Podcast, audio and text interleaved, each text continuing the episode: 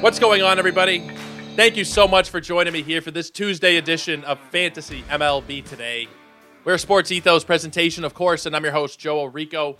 You can find me on Twitter at Joe O'Rico ninety-nine and also at Ethos Fantasy B B, E T H O S Fantasy B B. That's where you get all of our new podcasts, articles, news and notes. All of our content on the baseball side gets shared out over at Ethos Fantasy B B. So make sure you're following over there. And if you're not, make sure you're checking out sports ethos dot com so you're still seeing our different articles and podcasts and everything else. Like I say occasionally, and I believe I said it yesterday, it's a really good idea to just subscribe to the podcast that you like rather than trying to find links for them. That doesn't even just apply to this show. If you're interested in different shows and podcasts, help out those content creators by actually just subscribing to them rather than having to go look for them. You help everybody out. It's easier for you. It helps us grow. Everybody wins a little bit at the end of the day. So make sure you are subbing if you haven't done so already. Today we're going to do a mailbag. We are going to be talking about your different questions that you've sent in throughout the day. I've given you guys a long time, usually with mailbags, sometimes...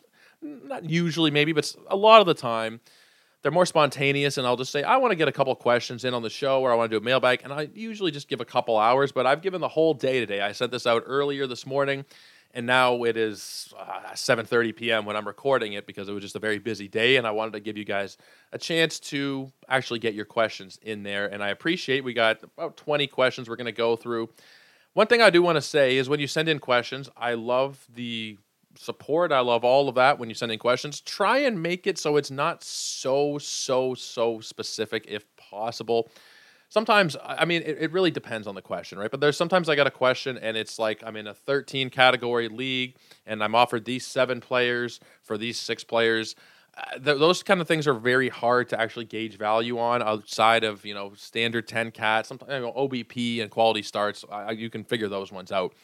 But when you start getting into so many different categories, it gets hard for me to actually even know what's going on. You know, you've got total bases and you've got this and you've got net stolen bases and you got there's a lot of complicated questions that I do get, and I, I'll try and answer all of them. But sometimes they are just very tricky to figure out how to answer. Should I trade these seven guys for these six guys in return? It's really tough. And when I say you know, being specific, I, being specific is good in terms of, you know, I'm in a points league, there's twelve teams and blah, blah, blah. And even if it is complicated, I do want to know the context behind it because you can't really properly answer a question without context. So I do appreciate when you guys say, you know, twelve team head to head cats, it's redraft, it's dynasty, it's ten team, it's roto, it's whatever. So all of that being said, let's get it going. And we got a question here to start off from our dear friend, Mister Mike Carter. He's asking if he can trust Lance Lynn again. As a White Sox fan, I'm sure it's very hard to trust anybody, Mike. But with Lance Lynn, I, I'm more willing to be buying in than I would be wanting to sell him. He was dropped in my ten-team home uh, head-to-head cast league, I want to say maybe two weeks ago, and I saw it right away and I picked him up. Because, you know, even if it doesn't get as better, as good as we thought, he was still worth, you know, picking up at that time. He shouldn't be on waiver wires, essentially. We said this a few days ago. He should not be on waiver wires because the potential is still there for him to be a great pitcher. We saw it last year. He started off really slow, and once he actually got ramped up, because he came back from an injury, once he got ramped up, he was really, really good down the stretch. This season so far has been, I don't want to say disaster, because it's been up and down. Like, there's been some starts that have been really horrendous, but there's also been some starts that have been really good, and specifically his last two have been very good. Cleveland and Kansas City does give you a bit of pause because, okay, you want to get right. You, you prefer he get right against a good team. I mean, you just want him to get right, period. And you'll take what you're given. Cleveland, Kansas City, he's got Detroit due up next. So it's looking very good for now. In terms of can you trust him like rest of season, I would be more inclined to say that you can than you can't. You know, he's still got a good strikeout rate. Overall, the metrics still seem to be pretty good. I know like that E R A is incredibly inflated, and because of it, you know, the advanced numbers are going to be a little inflated too, but six twenty-eight E R A. He's got a three sixty-nine xFIP. He's got a four seventy-two FIP.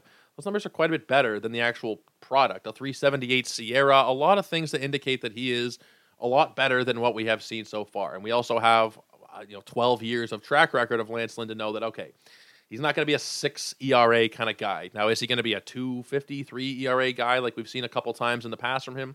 Likely not at this point, but can he still be somebody that has value in all fantasy leagues? I think so, based on the strikeouts, based on the fact that I still maybe have misguided hope that the White Sox can be a good team over the course of a whole season. I might be crazy to think that. And, you know, I, I don't I don't know what the right answer is. Can the White Sox actually be a good team? I think they can be a lot better than what we've seen. And I think Lance Lynn going out there every fifth day for your fantasy team, you're going to trust him a lot more than you're going to trust the random waiver wire fodder that you'd be picking up in his place. In a lot of cases, you know, in that ten-team league where I picked him up, could I make the argument that I don't need him in a ten-team league? I maybe could, but I think even there, I would want to be holding on to Lance Lynn. He's only rostered in seventy-two percent of Yahoo leagues. It was obviously to begin the season very high. He had some bad starts. It plummeted down, and understandably so. But even then, it, it's still so early. I know we're almost two months in, but it's still very early to be fully making judgments on a player when there's such a long track record. I was getting into it today with a few different people, a few different analysts on Twitter about Trey Turner. And the argument is that Trey Turner is no longer an elite player. I disagree wholeheartedly, because of a bad couple of months, you're going to throw away what he's done for seven years. No, I, I'm not there yet. I don't believe in small sample sizes overruling everything we know about particular players, whether it is a Trey Turner or it's a Lance Lynn. We're still very early. Your you know preconceived notions of who these guys are are likely still more accurate than the small sample sizes that we've seen. So the six-plus E R A, the one point four seven whip, not good. But I don't think it's going to continue for Lance Lynn. I think that he will turn it around going forward. Francisco Alvarez or Jonah Heim. This is a twelve-team head-to-head Cats redraft. This one is made more complicated by the Gary Sanchez call-up. I don't know how much it's going to affect him, but he's sitting today for Gary Sanchez. Francisco Alvarez is that, uh, for that matter. And I don't know long-term what they're going to do. I think that Francisco Alvarez should be getting the majority of that playing time, and I think over the course of the season, he probably will. I don't know that Gary Sanchez is going to be somebody that they really turn to. Now, on the other side of that, Jonah Heim, I wasn't buying in to begin the season because we didn't have much reason to outside of, you know, oh, you know, he's on a hot streak right now. I just, there's nothing really in the profile to suggest that Jonah Heim is going to be anything more than what we have typically seen from him these last couple of seasons, which is just a mediocre guy that you can have as a, you know, back end, maybe a fifteen-team catcher, two-team, two catcher leagues, yes, but he's batting two eighty-eight right now. It's not going to last. It's it's already has come down. You know, the last two weeks, he's ten for his last forty-four. The last week, he's two for nineteen. I think if you're shooting for the upside play, you go for Francisco Alvarez. If you're shooting for a little bit more of a secure playing time, then you might go for Jonah Heim. But I think if I had to choose right now, one or the other, Francisco Alvarez would be the guy that I turn to in a twelve-teamer.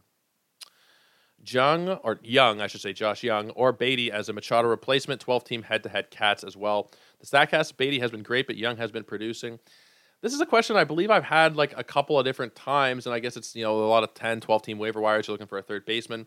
I'm in the Josh Jung camp. He is just so good in such a good lineup. I just, I, I love him. And Brett Beatty, it's, you could make the same arguments that, you know, good guy, good lineup. He doesn't have the same kind of consistent playing time. We've seen him, you know, he's playing, you know, two out of every three games. He's bouncing around the batting order a little bit. Josh Jung has a, you know, I think, better chance of returning a, a higher ranking at the end of the season. I think if you just look at what you're getting out of both of them, Josh Jung is probably the guy I would go to. I, I prefer consistency wherever possible. Josh Jung consistently getting at bats in the five hole in that lineup and behind, you know, Corey Seager, Marcus Semien, Adolis Garcia. Like, it's a very, very good lineup that he's in. Brett Beatty is still in a good lineup, underperforming lineup. And he's also not been as much of a mainstay in terms of his spot, either where he is batting or the fact that, you know, maybe he's not even going to be in the lineup that day. So, excuse me, if I had to choose, I'm going with Josh Jung. It is fairly close, but I, I've become a really big fan of Josh Jung this season. I, I I wish that I had any shares. I have zero shares at this point, but he is borderline top fifty player right now. fifty-seventh, according to the way that Yahoo does their rankings. ten homers, thirty R B Is, thirty-one runs. He's got a steal. He's batting two sixty-three, which I think is fairly sustainable. I'm going to go with Josh Jung there over Beatty. What do you think about this trade I made? Lang and Tellez for Pasquantino. So I'm going to assume this is Alex Lang and Rowdy Tellez for Vinny Pasquantino. I'm set on saves for context. Well, if you're set on saves, then I think it's a fine trade.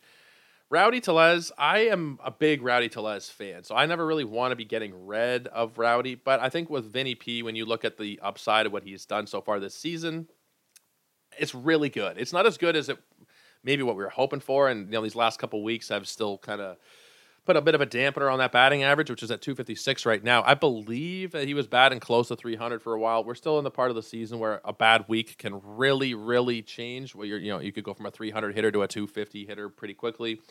But I think that Vinny P is the guy that I that I would trust a little bit more than Rowdy. We're going to assume, you know, because you have saves taken care of, that Lang doesn't matter so much there. It's essentially, in your mind there, Tellez for Vinny P.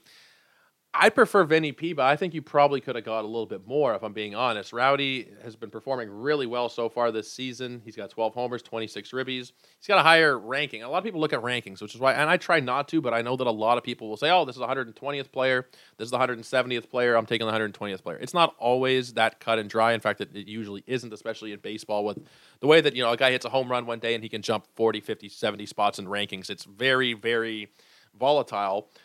But I think you could have probably got more for Rowdy Tellez, especially giving away a closer for Vinny P. You're paying more for the name, I think, than what we've actually seen based on the Royals' offense. As good as he has been at stretches this season, Rowdy's also been just as good. So I think I probably would have sold for more if you were going to get rid of Rowdy Tellez, but I don't have a big problem with this trade either. I think that it's fine. This one is a specific one. Is Matt Boyd a good streaming option for tomorrow or too risky? I'm not a Matt Boyd guy at all. I know that there's a lot of people in the fantasy community who really like Matthew Boyd. Against Kansas City, it's probably fine, but I would not want to be doing it outside of a deeper league. If this is a ten or a twelve-team league, then I I don't really have much interest. If we're talking a fifteen-team league, then yeah, with a matchup against Kansas City, he's probably viable. He was probably added in, in N F B C leagues this week ahead of that start. But if you're just in your standard ten, twelve-team Yahoo, E S P N, C B S, whatever, at this point of the week, you know, head-to-head wise, there's no real need to take that kind of chance. And Roto, you don't really want Matt Boyd's stats sticking on your lineup the whole season, assuming it's a ten or a twelve-teamer, which I'm just, I am assuming that here because you didn't say, but I, that's just what most people play in, so it's the easy default. I, I if you want to, you know, send me another message back, Cristobal, and say like what your league depth is, then it might be a little bit easier. Because if you're saying it's a ten-team league, then there's no chance. fifteen, seventeen, twenty-team league, then sure, there there's no problem. Uh, in my mind there. Uh, what do you make of Burnes and his struggles, Corbin Burnes? Seems like a buy low, but are there causes for concern? There's definitely causes for concern with Corbin Burnes. That kind of rhymed. I didn't mean to do that, but I, I don't really don't know at this point because I was in the camp of Corbin Burnes is the number one starting pitcher in fantasy, which I feel kind of foolish about, but you know, you, you can't win them all, right? Especially when you're making claims every day, answering questions. You're going to get some things wrong, especially when you're doing rankings, but I, I messed up there. Corbin Burnes, through ten starts so far this season, is not the Corbin Burnes that we have known to to love over these last couple of years, to say the least. The velocity, slight bit down on the fastball and the cutter. Curveball a little bit slower, changeup a little bit slower. We're not talking drastically. We're talking like a mile an hour here and there. The fastball, ninety-six point three last year, ninety-five point five this year. The cutter, ninety-five point one to ninety-four. The curveball, almost eighty-two down to eighty. It's not massive differences, but it's enough where you'd be a little bit concerned. If it was just that and he was still producing, then you wouldn't give a shit. But the fact that he's got a twenty-one percent strikeout rate, when he is a guy who has a thirty-one percent strikeout rate for his career, even with these ten bad starts factored in, probably about thirty-two percent or something before the year started. But if you look at back at these last few seasons, thirty point five percent, thirty-five point six, thirty-six point seven, those are the K rates. twenty-one, to go down to twenty-one is awfully concerning. If you look at the walk rates as well, you know, in twenty twenty, which not a big sample for him at all, it was nine games started, but he's, you know, ten percent walk rate. That was the highest we've seen from him these last couple of years, five point two percent, six point four percent.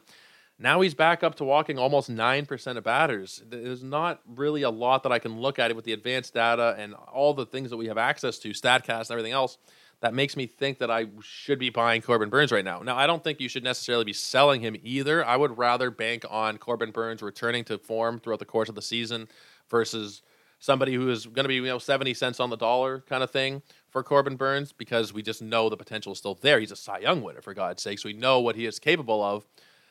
But I don't want to be going out and saying, yes, he's a buy low, because the metrics are fairly concerning. The strikeouts are bad. The velocity's bad. You know, he's not getting BABIP to death either. He's got a low BABIP, two fifty-five. He's stranding seventy-two percent of runners on base. Those are average numbers that you expect to see if a guy, you know, if there's no massive outliers in performance, if he's doing what you generally expect. or I should say if the numbers are telling you the truth, not what they would generally expect. If you're seeing, you know, a one twenty BABIP and you're stranding ninety-seven percent of runners on base, then you can be pretty sure that you should be selling that guy pretty soon because those are very unsustainable numbers. two fifty-five BABIP, it'll probably go up in all honesty. That's a fairly low BABIP, even for him. two eighty-eight for the career. I would expect that to go up a little bit over the course of the season just naturally. The left on base percentage for him, usually a little bit higher, but we're still in the normal range here, seventy-two point four percent. I'm concerned. I am definitely concerned. It took me a while to fully realize what was going on here with Corbin Burnes because, you know, you, you see bad outings early in the season. It's a pretty easy default to, you know, from these first two-round, three-round, four-round, five-round fantasy players, you see bad starts, then it's almost an automatic buy low in every situation. But now that we've gotten to the point of ten starts, and it really is not looking good for Corbin Burnes, I can't make the case to say you should be going out and acquiring him. I don't think you should be necessarily trading him unless you're getting back requisite value, something that is actually, you know, worth trading away other than just hoping for a bounce back. If you're trading him for, you know, somebody who's outside the top one hundred players or something like that, then I, I don't know that you could really justify that to yourself. At the same time, uh, it's it's a really tricky situation because we know if he does get things right, then he could just end up being ridiculously good. But I can't I can't see myself going and paying a, a price for Corbin Burnes right now, unless it's drastically low. If someone in your league wants to trade him for nothing, then sure. But at this point, I'm just kind of staying away and just hoping that we can see some return uh, to the form that we've come accustomed to of these last few seasons. Uh, Seiya Suzuki's recent success sustainable despite a high K rate. It's not terribly high at all. Uh, it's twenty-five percent. It's it's fairly average. Uh, I, I don't have much concern at all, really. Uh, twenty-five percent. I mean, last year it was twenty-four percent. You know, over one hundred eleven games. Um, no concern really there at all. The walk rate's a little bit up. I wish he was stealing a little bit more. But I'm not concerned about him. No, I'm I'm fairly interested in Seiya Suzuki. Not that he's somebody. Let me just double check Yahoo because you never really know with Yahoo. Sometimes players are more available than they should be. He's seventy-two percent rostered at this point. He should be probably be on more rosters than that. You know, especially considering how hot he has been recently. If you're in a you know shallower league, you can kind of churn those guys out. You know, three outfielder league. If you want to go with Suzuki one week and then maybe Lars Nootbaar gets hot next week and maybe the next week it's whoever. Fine, but I think that there's a good case to be made that Seiya Suzuki should be on every single fantasy roster, and I, I don't have any concern about the K rate. I, twenty-five percent is fairly average. There's no, there's nothing there that is really worrying to me so much. Uh, are you interested in buying low on Joe Musgrove? Kind of, but also not really at the same time. He has been bad. Joe Musgrove has looked really bad, and maybe it was because of, you know, he hurt his toe to begin the season. And you'd think that's kind of a weird, you know, why would this affect his pitching? But it might have just affected his ramping up process. If you look at the advanced numbers for him, they're better than the actual numbers, but still, it's, they're not great. They're really not great. And there's a good part of me that thinks that we just need to give Musgrove a little bit more time. But I, at this point of the season, he's looking like a big miss for people who drafted him. He had the one good start against the Dodgers.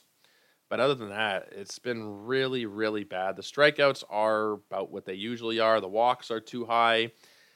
The indicators are bad. Like the pitching indicators are, you know, even though the E R A is six point seven five, you know, the F I P is five eighty-three. The X F I P is four seventy-seven, which is not terrible. Sierra four thirty-eight. Depends what the price is, I guess. You know, when you're asking about buying low, if you can get them for dirt cheap, for nothing, for a waiver wire player, then for, for sure. But I wouldn't just be going out there and doing everything I can to get Musgrove any more than I would be Corbin Burnes. If I had to choose one or the other, I'd go Corbin Burnes. But I don't think that either one of them is a is a huge target for me right now. Should I keep Mason Miller in my I L spot in a deep redraft twelve-team league? It's quality start, which means, you know, there are no wins. He has to go six innings instead of five. And he's also saying, I could use the I L spot. It's unfortunate, but at this point, Mason Miller is probably a drop everywhere. If you don't have the I L space, then you've got to drop him. And you guys will know based on my show titles, based on the tweets I was sending out, based on, you know, that episode we did with Nick Pollock when he debuted and we were literally going through it live. If you missed that one, it was one of the most fun episodes we've ever done on the show. Nick was reacting live to Mason Miller's debut, fawning all over him, in turn making me fawn all over him. Uh, but at this point, with the elbow inflammation, I don't know what's going to happen here. It's called a U C L sprain in his right elbow. How bad is that going to be? I don't know. That could be Tommy John surgery. That could be just some inflammation and he's shut down for a little while and then he comes back. But either way, in a twelve-team league, even though it's a deep twelve-team league, I don't know that he's going to come back and give you any quality starts if he comes back at all. But if he comes back, I feel like it'll be abbreviated outings where he might have some per-game value, but it's also not a situation where I'd really want to be holding unless you had those unlimited I L spots. You're saying you could use the I L spots. Uh, I would probably just drop him and go ahead and use that I L spot for somebody else that you need. Uh, let's see here. Uh, could you judge the trades that I just made? fourteen-team redraft. I feel pitching was is good. Plus, I have McKenzie coming back. So I gave up Dylan Floro, Bailey Ober, and Lamont Wade Junior for Alex Bregman and Jake Berger. That's a good trade, I think. You know, as long as you got you know the the situa- the positional situation figured out there with a couple of third basemen. I like Floro. Ober got rocked yesterday, and, you know, will that continue? I don't know. The advanced metrics were very favorable for him at first, or excuse me, very unfavorable. Like, he's been getting very lucky through his first few outings. So it doesn't surprise me that he got rocked a little bit. I'm fine to have traded him. Lamont Wade, I, I don't really know how to feel about him. I think he's fine. I think he was kind of overhyped a little bit when he started, you know, performing well at the beginning of the season. And overall, I think that you know, you did very well in that particular trade.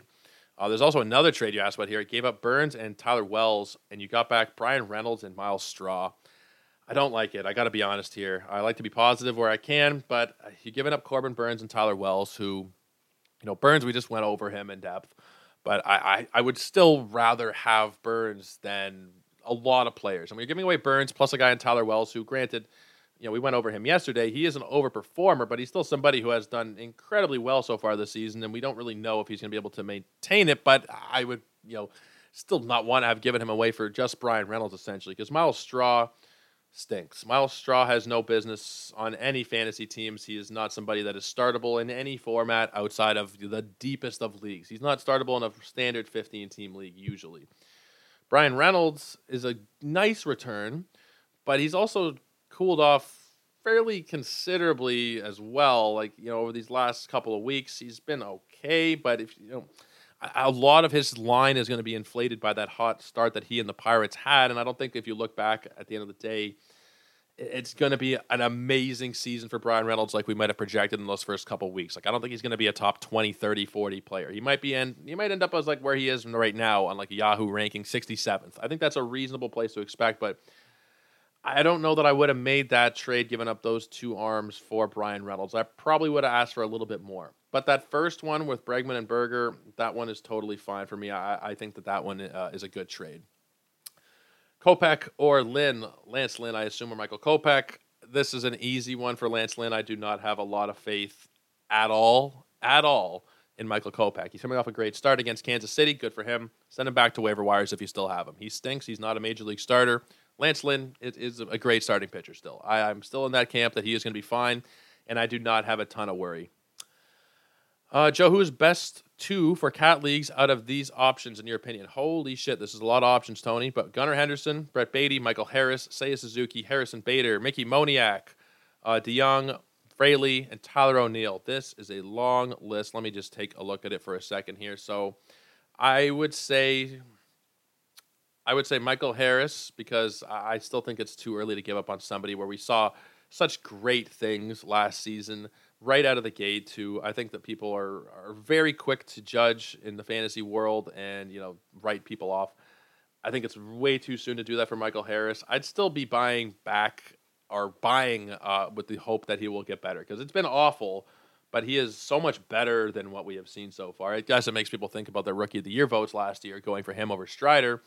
But I think I would still take Michael Harris, and I think the other guy that I would go for there is probably Seiya Suzuki. You know, I'd want to say Tyler O'Neill, but there's still so much uncertainty about O'Neill, about what he does, about whether or not he'll be able to, you know, come back, first of all, whether they'll use him when he comes back, what the production will look like. So I would say, personally, I'd go for Michael Harris, and I'd go for Seiya Suzuki uh, among those names. Uh, we got one more question here. And I apologize because there was a couple that were a little bit repetitive, and I didn't want to go over the same thing over again. But this will be the last question that we go over. Uh, points League, need to drop one with Luis Severino back, Taj Bradley, Josiah Gray, Edward Cabrera, Heaney, Bybee, or Eury Pérez. Let's go process of elimination here. It's not going to be Eury Pérez. I wouldn't be dropping Taj Bradley. I wouldn't drop Josiah Gray. Edward Cabrera is a definite candidate just because of the walk rate. I, it would either be him or Andrew Heaney, really, and I think probably I'd still go with Edward Cabrera because I, I have more faith in him over the course of a long season. Now, he's also dealing with a blister right now, but I think that day-to-day thing that they had on Yahoo has disappeared. So maybe the blister's fine. Maybe all will, will be fine for him in his next start on Saturday. Uh, Andrew Heaney is is just a real wild card for me. I, I you know, he does good. He does well sometimes. He does absolutely piss poor other times. Strikeouts have been there to some extent, but not the way that we use, usually have seen them uh, from Andrew Heaney. fifty-two strikeouts in forty-eight innings. I'm going to take a look at what the strikeout rate is there, but it's lower than what we have come to expect from Andrew Heaney. Uh, it's probably in like the twenty-five percent strikeout range. Let me just double check, because I could be wrong. But I've been, I would bet that this is about the lowest we've seen from him in a while. nine point seven five Ks per nine, twenty-five point seven percent K rate. For the career, that's about what he's done, but that's also weighted down by the early seasons where he didn't have a lot of strikeouts. Last year was thirty-five percent K rate for him, which granted came over seventy-two innings, but come down a little bit from there. You go from a very good team context to still good team context, but not as good. And I think overall, uh, Heaney would be probably the guy that I dropped there. Some people really like him. Some people would disagree, but I am just not a fan of him. I think that he's too volatile for a lot of the time to really give you that much consistency from a fantasy point of view. So I think he would be the name that I drop out of that bunch. Guys, I really appreciate all the interaction, all the questions that you sent in. I apologize because there's one or two that I didn't get to, but send me a message on Twitter because there's just a lot going on in my life and with the Twitter world and with notifications and everything. So badger me. If I haven't answered a question, badger me. I apologize if I if I've let something slip through the cracks. If you guys have been following me on Twitter or you've seen pods recently, uh, it's been a tough few weeks. A lot of stuff going on in my life, but gonna be doing more and more as much as I possibly can anyway to answer your questions and put out these shows. We haven't missed a show. Never gonna miss a show. Uh, but we're going to do everything I can, or I'm going to do everything I can to make sure that those questions remain getting answered, which is why I like to do these mailbags about once a week. In case I've fallen behind on your question, throw it in the mailbag, and we'll get to it. And if not, then just please badger me, and I will answer, because I do pride myself on on answering those questions. I take that responsibility seriously, and I apologize, because these last couple of weeks, like I've like I've said repeatedly, have just been very difficult in my life, so apologies there. But guys, make sure you're following over on Twitter at Joe O'Rico ninety-nine, J O E O R R I C O ninety-nine, and at Ethos Fantasy B B. Make sure you're checking out sports ethos dot com if you haven't already. It's beyond baseball. We got football, we got hockey, we got basketball, we got everything going on. So make sure you are checking out the website and everything we got going on. But guys, until tomorrow, hope you have a great night. Take care and cheers.